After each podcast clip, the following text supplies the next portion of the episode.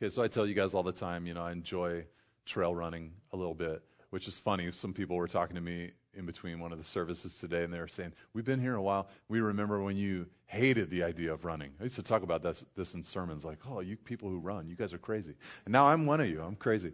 And, uh, but I, so I've come to enjoy it. And you know, over time, I came to enjoy trail running for a couple of different reasons. One is it's a little easier on the body, but I love the views. Man, I love the views. I love climbing high and seeing things that you previously didn't see. It's a very rewarding experience. When you're running on, uh, you know, the, the road or whatever, sometimes you get to see cool things, but a lot of times uh, you're just kind of down below. But when you climb and you get high, you come to a mountaintop or something like that, you get to see the community, you get to see a place, a region in a way that's different, from a different vantage point than you ever had uh, previously. And hopefully, as we've been going through the book of Romans, uh, hopefully for you, you've been, hopefully God has been dragging you up the mountain. And hopefully you've been seeing the self and what Christ has done to you as a believer in a new and fresh and powerful way and perspective. Hopefully that's been coming within your heart and within uh, your mind. And especially these last few weeks as we've been in Romans chapter 6, because Paul has explained to us a few really revolutionary concepts and ideas. He's told us at the beginning of Romans 6 that we are united to Jesus. That we're united to Jesus. Now, that's not a word that's all that new or fresh or impressive, probably to a lot of believers. But when you think about the way that Paul described that we're united to Jesus, he said, We are united to Jesus in that when you become a believer, it means that you died with Jesus, you were buried with Jesus, and you rose from the dead with Jesus so that you might walk in newness of life. I think I even asked this, but I will ask it again. Who would like to have their lives described that way? My life feels like I'm living in, I'm walking in a total newness of life. Not just some past tense experience, like it felt very new when on that night I invited Jesus Christ to be my Lord and Savior, but new right now. It's a perpetual newness before God. Who would like to walk in basically resurrection life? Doesn't that sound nice? Okay. I've got no hands here today, but I, that's, a, that's, that's, a good thing. Okay. Re- the resurrection life of Jesus. Okay. But so what he tells us there is you have to know that. You have to know that. To put your mind on it, you got to know that reality. I am united to Jesus. The second word in Romans 6, you got to know, number one, the second big word that would sum up the second theme that Paul gives in Romans 6 is the word consider. He says, Jesus is dead to sin and alive to God. And if you're a Christian, you've been so united to Jesus that you also are dead to sin and alive to God. So you must consider it to be so. Because when that temptation comes in your life, it doesn't really feel like you're dead to sin and alive to God. So you have to consider it to be so because what God says of you is truer than what you feel of you.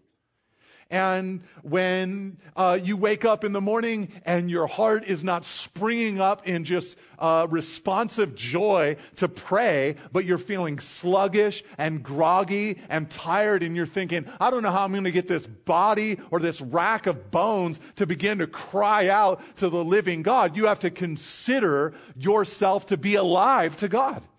Just as Christ is before the Father and they are one and the same and in fellowship with one another, just as that relationship is very alive, so you must also understand and believe. I died with Jesus, I was buried with Jesus, I'm alive to God with Jesus. And so I have to consider myself to be dead to sin and alive to God as a believer. But there's a third word that Paul wants us to know, and it's the word present or yield or give yourself uh, to God. All right, so that's what we're going to look at here in verse 12 to 14. The real thing that's happening here in this little text is that there's a battle that believers are experiencing, and the battle is with sin. Okay? So, what we're going to learn is how the battle works, and then, secondly, we're going to see how the battle's won. How the battle with sin works, you need to know this. You might think you know, but you need to see biblically how it works. And then you need to also understand how the battle is won. So that's all we're going to look at uh, today. So, how the battle with sin for a believer works is found in verse 12. So let's read it together. He says, Let not sin, therefore, reign in your mortal body to make you obey its passions. Let not sin, therefore, reign in your mortal body to make you obey its passions. Let's, let's do something here. Let's center our attention on the word reign there in verse 12. Okay? That word is a word that has within it, in the Greek language, the concept of a king having supremacy. All right, so he, here's, here's what Paul is saying there is something that wants to reign in your believer, in, in the Christian, wants to reign in your mortal body. And the thing that wants to reign is personified. It's sin personified. So the way to think about it is like this. You just can imagine yourself like a castle or something like that, okay? You can maybe even maybe even in your mind you can have a little moat around your castle, like a drawbridge or something like that, okay? And inside that castle there's a throne. That's you. Okay? That's you. That is that is your mortal body. Okay? Not your immortal body. That's coming. Okay? You don't have a immortal body yet, which, you know, some of you, when, your when your doctor says you're going to need surgery, you discover, okay, it's a mortal body still. The immortal body is coming, but in your mortal body, there is a throne. And there is, there are two things or people that want to reign on that throne. The one is God. He wants to sit on that throne.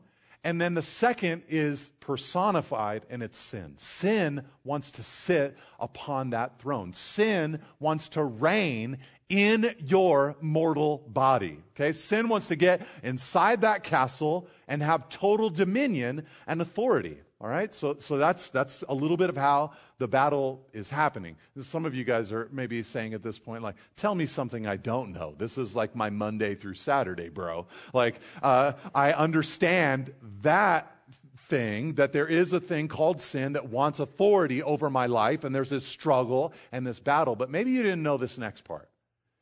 The only way that sin can get that supremacy is through this one avenue. You might remember in the Old Testament there was this little story where David wanted to defeat Jerusalem. It hadn't belonged to Israel ever before. The Jebusites owned it, they taunted him, and David commanded his men, he says, the first one to go through the water shaft secretly and defeat this city from the inside out, they'll be the ones who I appoint commander over my army. And his nephew Joab went through the water shaft and defeated the Jebusites there in Jerusalem. There is one entrance into your castle.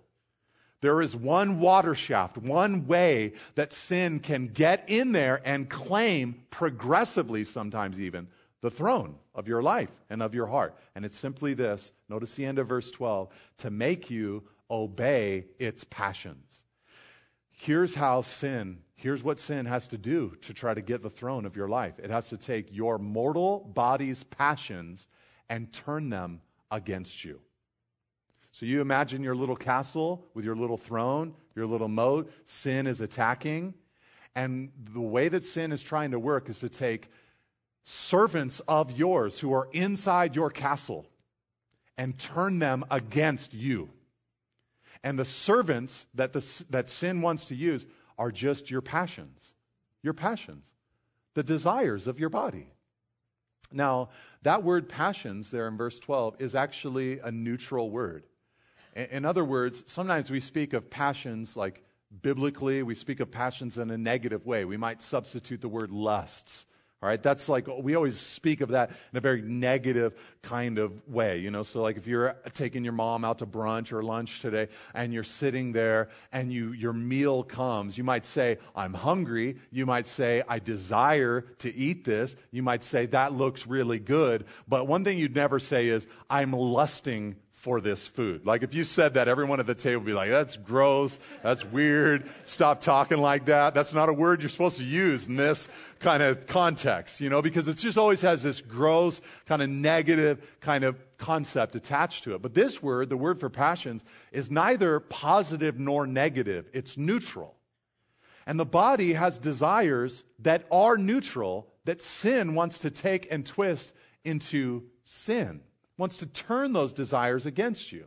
So you have hunger, which is part of your mortal body's natural system of desire, and sin wants to take hunger and turn it into gluttony or bulimia or uh, a way to comfort yourself in times of difficulty and depression through overeating or something like that. The, sin wants to take hunger and take something that could be used for like enjoyment or that was a good meal in its proper place and uh, nourishment and health, and it wants to take it and twist it for sinful uh, kinds of desires. And I think you see how this would work in lots of different uh, concepts. You take the desire of the body to rest. We need rest. God gave us the Sabbath that we might rest and we might have rhythm in our lives. But it's one thing to take rest, and then the sinful desires want to take that desire for rest and turn it into sloth or laziness or hours upon hours upon hours of video game playing or something like that. This is what sin wants to do. It's, it wants to take the natural desires of your mortal body and turn them against you so that it can sit on the throne. And I think we probably all obviously all see this in the way that it can take things like a sexual desire. Something that God, the sex, sexual desire is a great servant, it's a horrible master.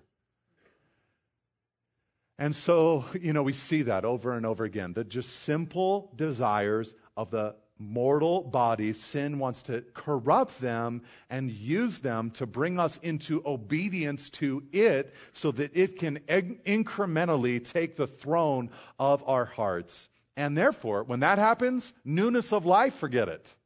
It might be yours positionally, but it's not yours experientially. And we raised our hands because we said we want to experience newness of life. We want to walk in it. We want to live it. Amen. So, you know, he's announcing to us this is how the war works. Sin wants the throne of your heart, which will take away the newness of life that is yours in Jesus Christ if you belong to him. All right, so that's how a little bit of how it works. How is the war won? How is the war won? Okay, well, that's really 12, 13, and 14. That's what we're going to see together. So I'm going to give you four things from these three verses and how the war is won. And the first thing I want you to see is right there in verse 12. Let not sin, therefore, reign in your mortal body. I want you to fixate your attention on the word therefore. Because Paul does not say, do not let sin reign in your mortal body. He says, do not let sin, therefore, reign in your mortal body. I, I remember when I was a kid, like growing up, I, I think it was in elementary school when the big say no to drugs campaign like went down. You know, I, re- I remember it. You know, I was like third grade. I don't even know what drugs are, but I got like a T-shirt like "Say no to drugs." You know, like I don't know what drugs are, but when they come around, I will say no to them. You know, and and like the concept, the big the big tagline was just say no, just say no. And a lot of Christians, the way that they think that the Bible is communicating is, that, is, is that, that the Bible is saying, or that God is saying, just say no. But Paul actually doesn't say that. He's saying, because of all that Christ has done for you, because of this great gospel, because of the brokenness of mankind, and your, as you place your faith in Him and what He did for you on the, on the cross, and the wrath of God being satisfied, because of all of that, therefore, therefore, do not let sin reign in your mortal body. In other words, you could say it like this In Paul's mind, in the Word of God's mind, there would be no way that this would ever be spoken to someone who's not a believer. When you were in Adam, there was no command, just stop it. There was no command of don't let sin reign in your mortal body. It just did. It just existed. It just was. When you were shifted from Adam to Christ, and when the gospel came in and you began to know these things, I've been identified with Jesus, united with Jesus, and you began to consider daily, moment after moment, I know I'm dead to sin and I'm alive to God. And you go through that process of reckoning and considering and believing this to be so about you, then, therefore, you'd say, Man, I'm going to come to a place where I'm not going to let sin reign in my mortal body. So the, so the first thing I'd say, number one, about how do you win this battle? Well, that word, therefore, I'd say it like this You must remember, number one, the gospel sequence. You must remember the gospel sequence. There's a lot of ways to say that, but what I mean is you can't just approach sin like the gospel never happened in your life and like Christ never touched you and changed you, and just say, through my self will and determination, I will overcome. I will just say no. You must understand who you are positionally. You must know that. You must consider it, appropriate it, believe it constantly throughout your life before you can actually do this next thing. There's a therefore this last Christmas, I gave my kids, uh, we gave our kids this thing called a gravity maze. I say I because there's certain presents that we give to them that it's, I wanted one, but I just like really pushed for them getting one so I could have one. And I like, like their marble towers and stuff like that. I like building all these things. And it's a little game. It's just a little square playing surface. And then there's these three dimensional towers that are kind of shaped like the, that old Tetris game. And these towers, you draw a card and it tells you which towers to place on the board. And then it tells you other towers that you're supposed to play. And somehow you have to build these towers in a certain way that when you drop the marble at the top, it will go appropriately through all of the pieces and get down into the bottom part of this uh, little maze that has been created. And the only way to get there is by building that tower appropriately, correctly, accurately.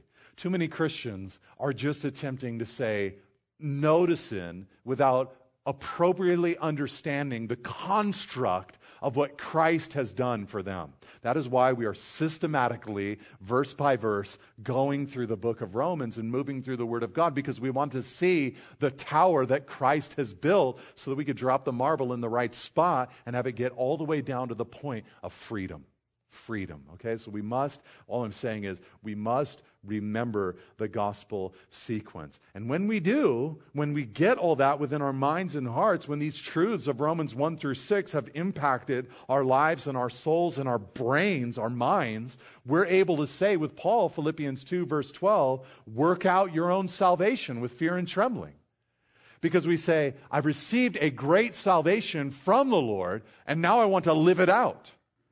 I'm, I'm living something that is built on top of something, in other words. So this is important because maybe you've heard the phrase, phrases like this let go and let God. Or you've heard phrases like, I do nothing and God does all.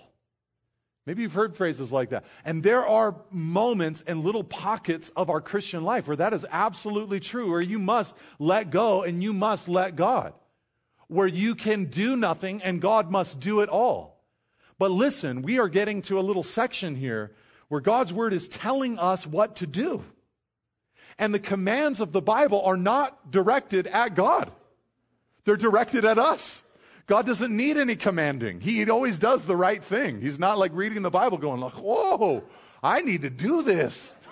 and None of that happens. He's talking to us, but it's built upon a great foundation, something beautiful that He has done for you and for me. And so we, we must allow God to work through our lives as we obey Him in stepping out into this. So the first thing, let, let not sin therefore reign in your mortal body, is built upon something. Okay, so number two.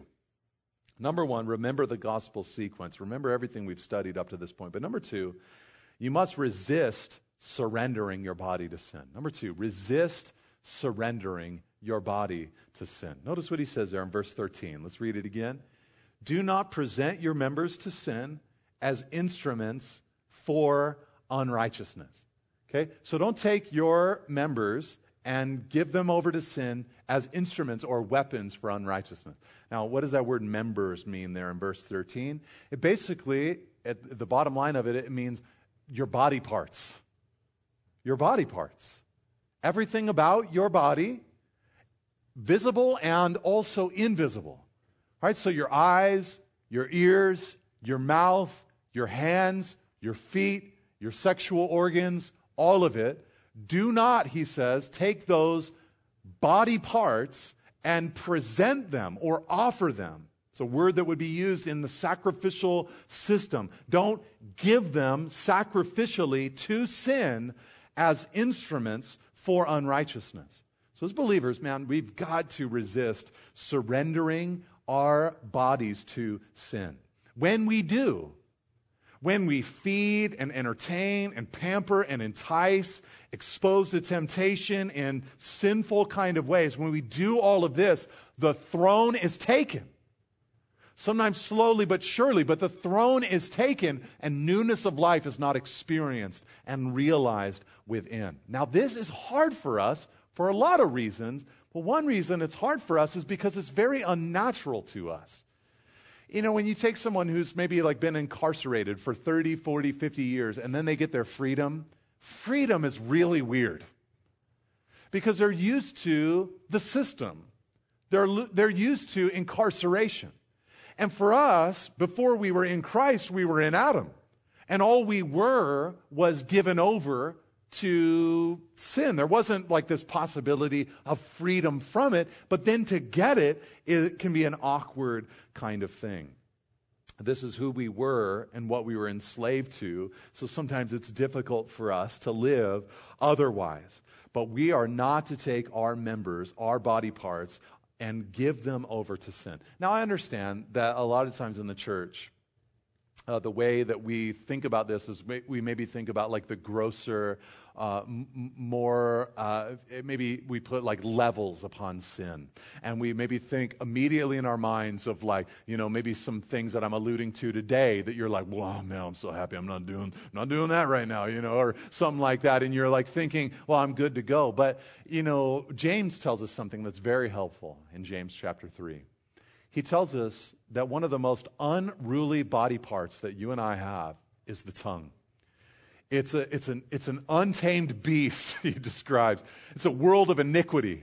It sets the world on fire. He says, with the tongue, we curse man who has been made in the likeness of God, and then also we bless God.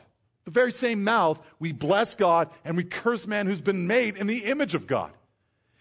And that might show us a little bit the degree of uh, interest that God has in getting after the bodies uh, that belong uh, to you and to me. So resist surrendering your body uh, to sin.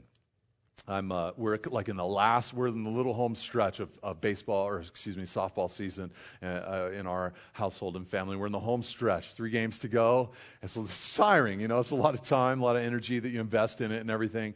And, uh, but, you know, I, am like, I, will, I get into it, you know, and in our garage right now, we've got this big net that's set up, and on the ground in the garage, I have like all these pieces of tape that are out there and where you put the tee there and it's like okay this is an outside pitch this is an inside pitch this is inside high inside uh, low outside high outside low and this is what your feet should be doing you know and I, and I take my girls out there in the garage and we have these little you know hitting like clinics you know where i'm trying to like work on their swings and break it on, down. They love it. They love it. That's so exciting for them you know and i'm like you're going to get a college scholarship. On I'm not that kind of dad. Okay, I'm not, I'm not, I'm not that kind of dad. I, you know, I'm, I'm definitely uh, like I want you guys to. I just want you to have fun, you know, kind of dad. But in my mind, I'm like, it's fun to hit a home run. That's what's fun. So let me show you how to do that. Okay. so we're out there and we do this different stuff, and then like I'll film it. I'll film it. Like nowadays, there's all this technology. You can just film it and then play it back in slow motion.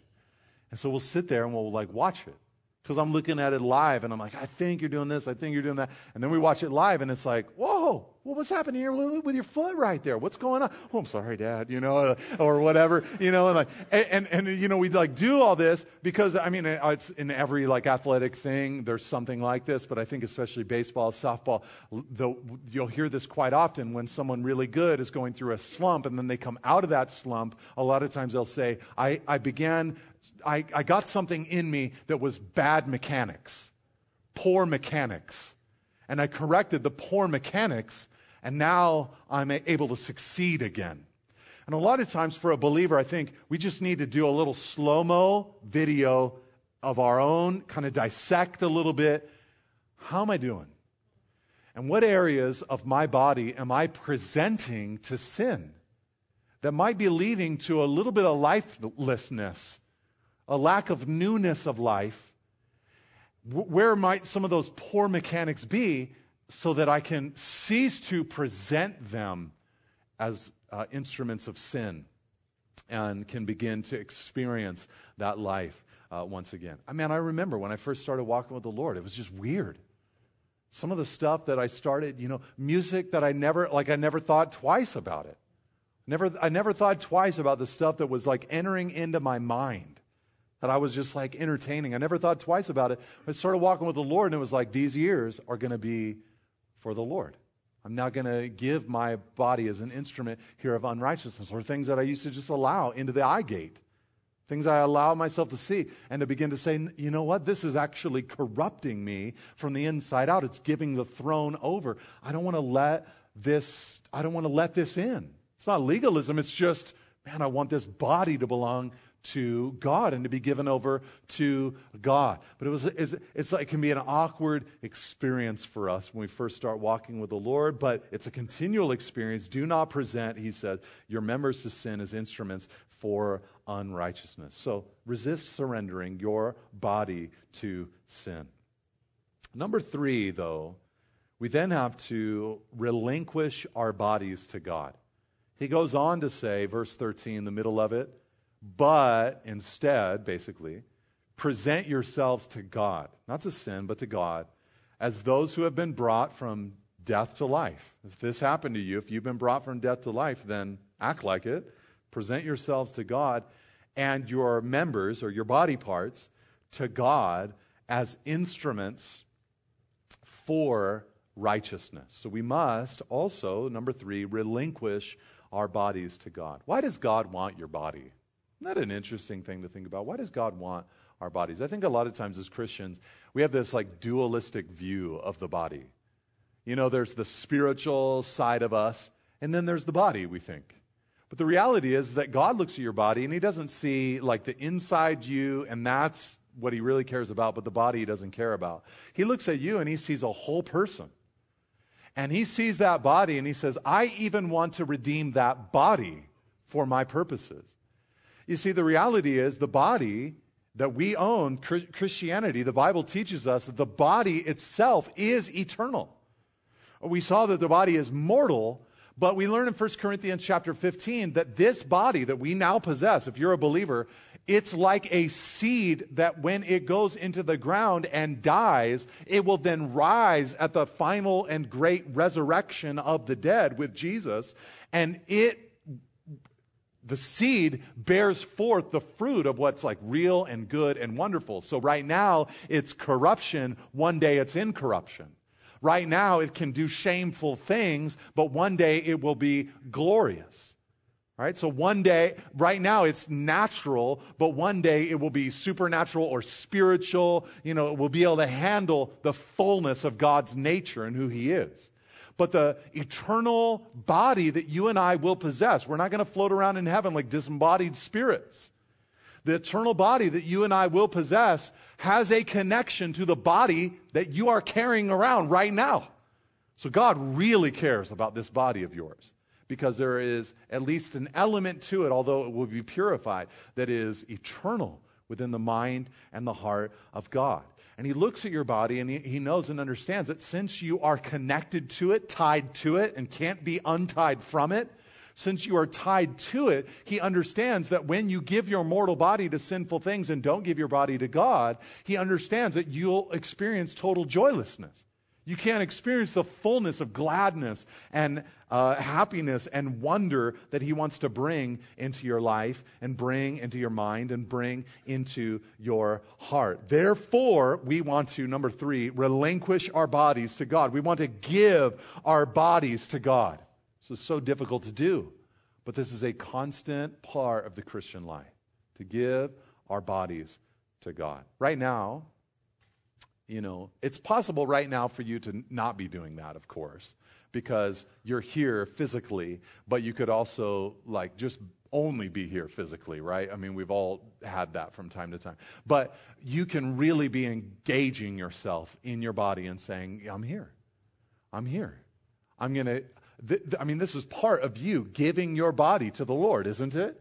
You're saying, I want to open, I, am using my hands to open up the Bible. I'm using my eyes to fixate my attention upon the words of the Bible. I'm using my mind to think about the concepts of God's word in the Bible. I'm using my mouth to pronounce the praises of God. I'm using my hands perhaps to, to designate to Him or say, like, your life my life belongs to you. I give my life to you. I love you. I worship you. I adore you. You're giving your body in that kind of way. You fellowship with other believers and you're using your tongue to encourage and uplift. You're using your body for God.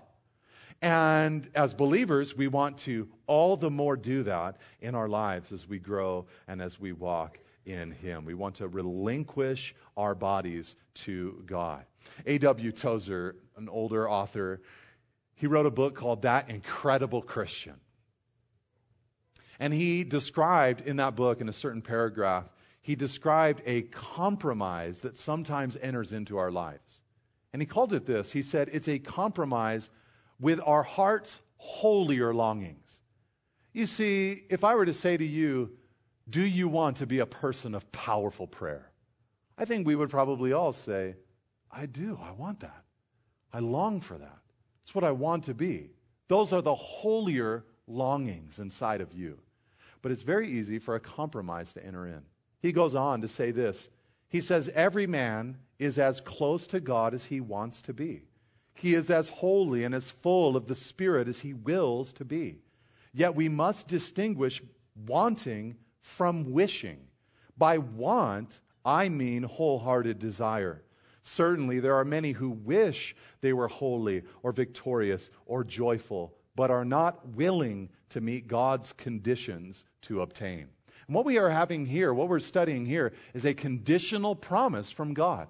He's saying, if you will surrender your body to me regularly, if you will present your body parts to me, you watch the newness of life that belongs to you in Christ will be experienced in your life in such a powerful and dynamic and real kind of way. So we want to give our bodies to God. Amen?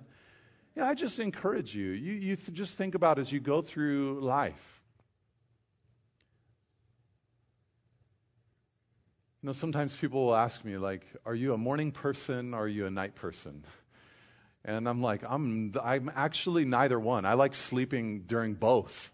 You know, like I like sleeping at night. I like sleeping in the morning. Like I am pro sleep. I love it. You know, and when the alarm clock goes off in the morning, for, for me, it's been my conviction over the years, and you might not be in a season of life where you can do this, and this might not be your con- conviction. It might be a different part of your life and time and rhythm and all of that. But, but my conviction has been that I want to give the first parts of my day to God. I want to pray, I want to be in His Word.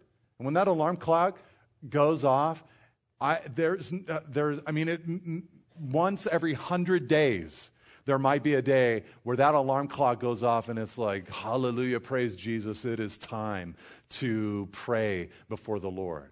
But most of the time, I'm tired, I'm fatigued. You know, we experience that.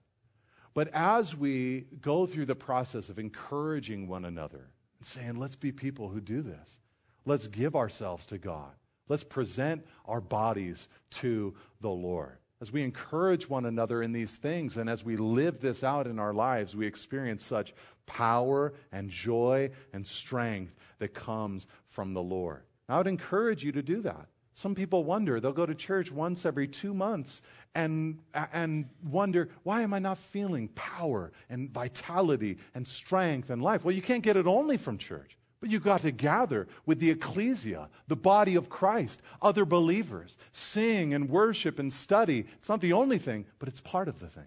And as you do these things, as you have that moment where the still small voice speaks into your ears and you know, you know what? I got to turn off the politics and the news for a little while. I, I just can't listen to that. I'm not going to give my body to that right now at this moment. What what I need is I need to hear perhaps the word of God or I need to open my mouth to God and spend a moment in prayer. As you do elements like that, you are presenting your body parts to God.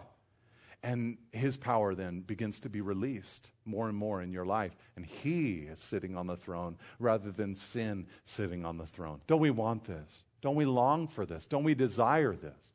All right, now let's close out and look at the final thing. So I've told you, you know, remember the gospel sequence, resist the temptation to submit your body parts to sin and, you know, go through the process of giving your body or relinquishing your body to God uh, more and more. But in verse 14, he says, For sin will have no dominion over you, since you are not under law, but under grace.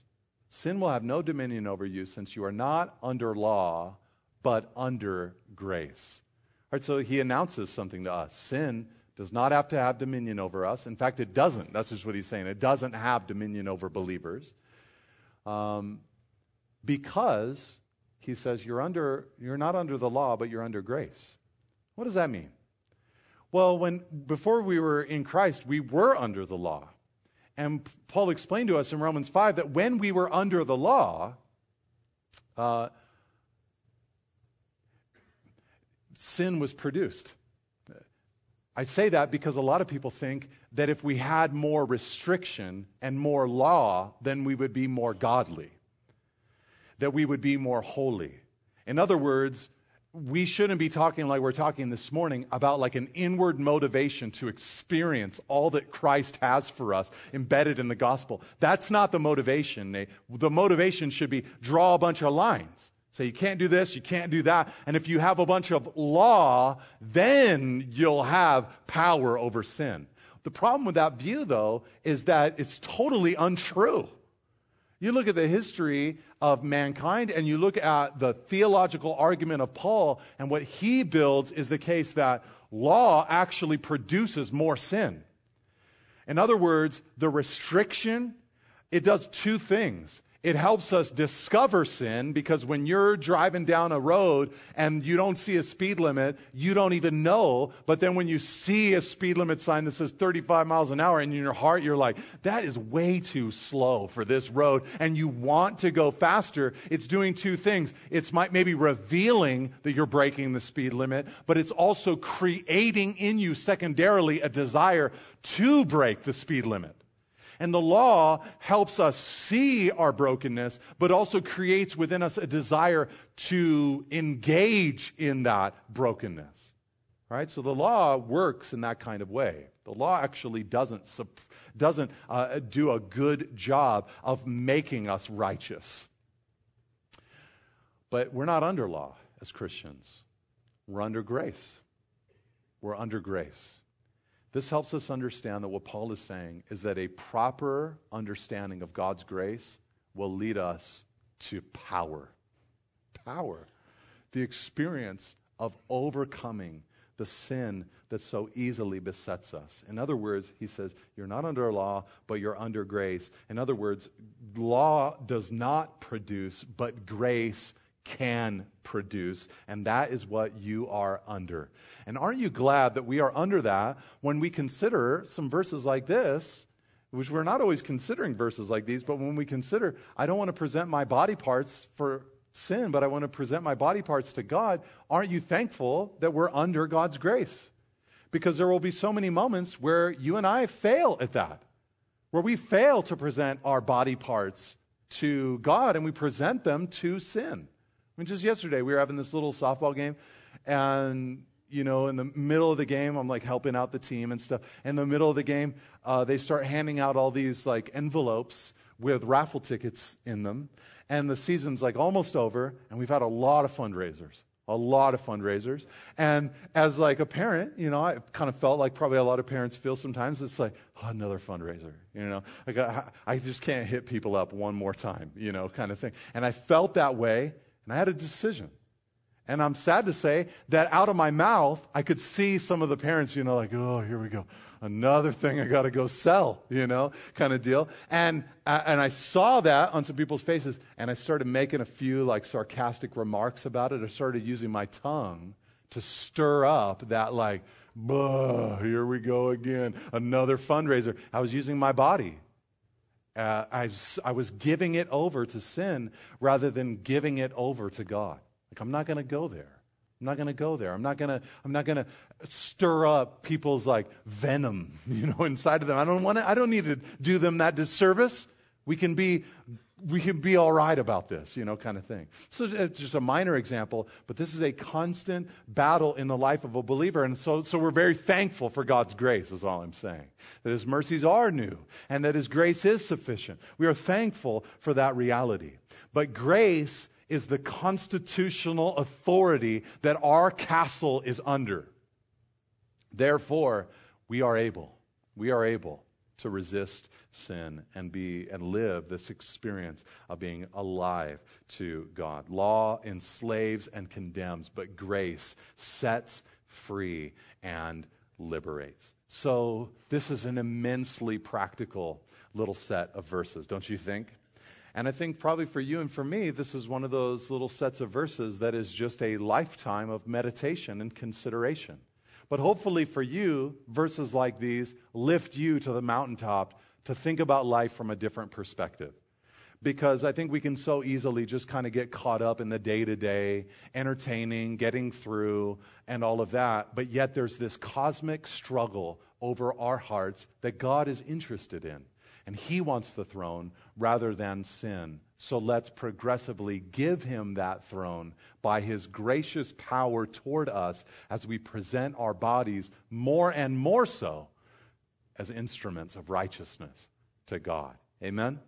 All right, Lord, we thank you so much for this power that does belong to us in Christ Jesus. It's pretty incredible to us, Lord. And we think about, Lord, all the times where we had an opportunity to perhaps speak a kind word or share the love of Christ, to sacrificially give And Lord, we want more and more for these bodies of ours to be used in that way. Not in some kind of weird, legalistic kind of way, Lord, which only produces more unrighteousness, but by your grace. Seeing what you've done for us, remembering that great authority and that great power and that great grace that we are now under, where the supply of heaven, the strength of the Spirit, the fullness of the power of God is being released towards us, the sons and daughters of the living God. Father, we pray and ask that you would strengthen us, Lord, mightily, powerfully, beautifully, to walk this out and to live this, Lord, more and more within our lives and daily experience. Help us, Lord. These bodies that that war is existing over, we pray, Lord, that they belong to you. We consecrate them, Lord, set them apart for you today afresh. So we thank you, Father, and we ask for this great victory, Lord, to be one that we might walk in and experience the beautiful newness of life that is ours in Jesus Christ. We thank you, Father. We praise you. We rejoice in you. In Jesus' name, we pray together. Amen. Amen, church.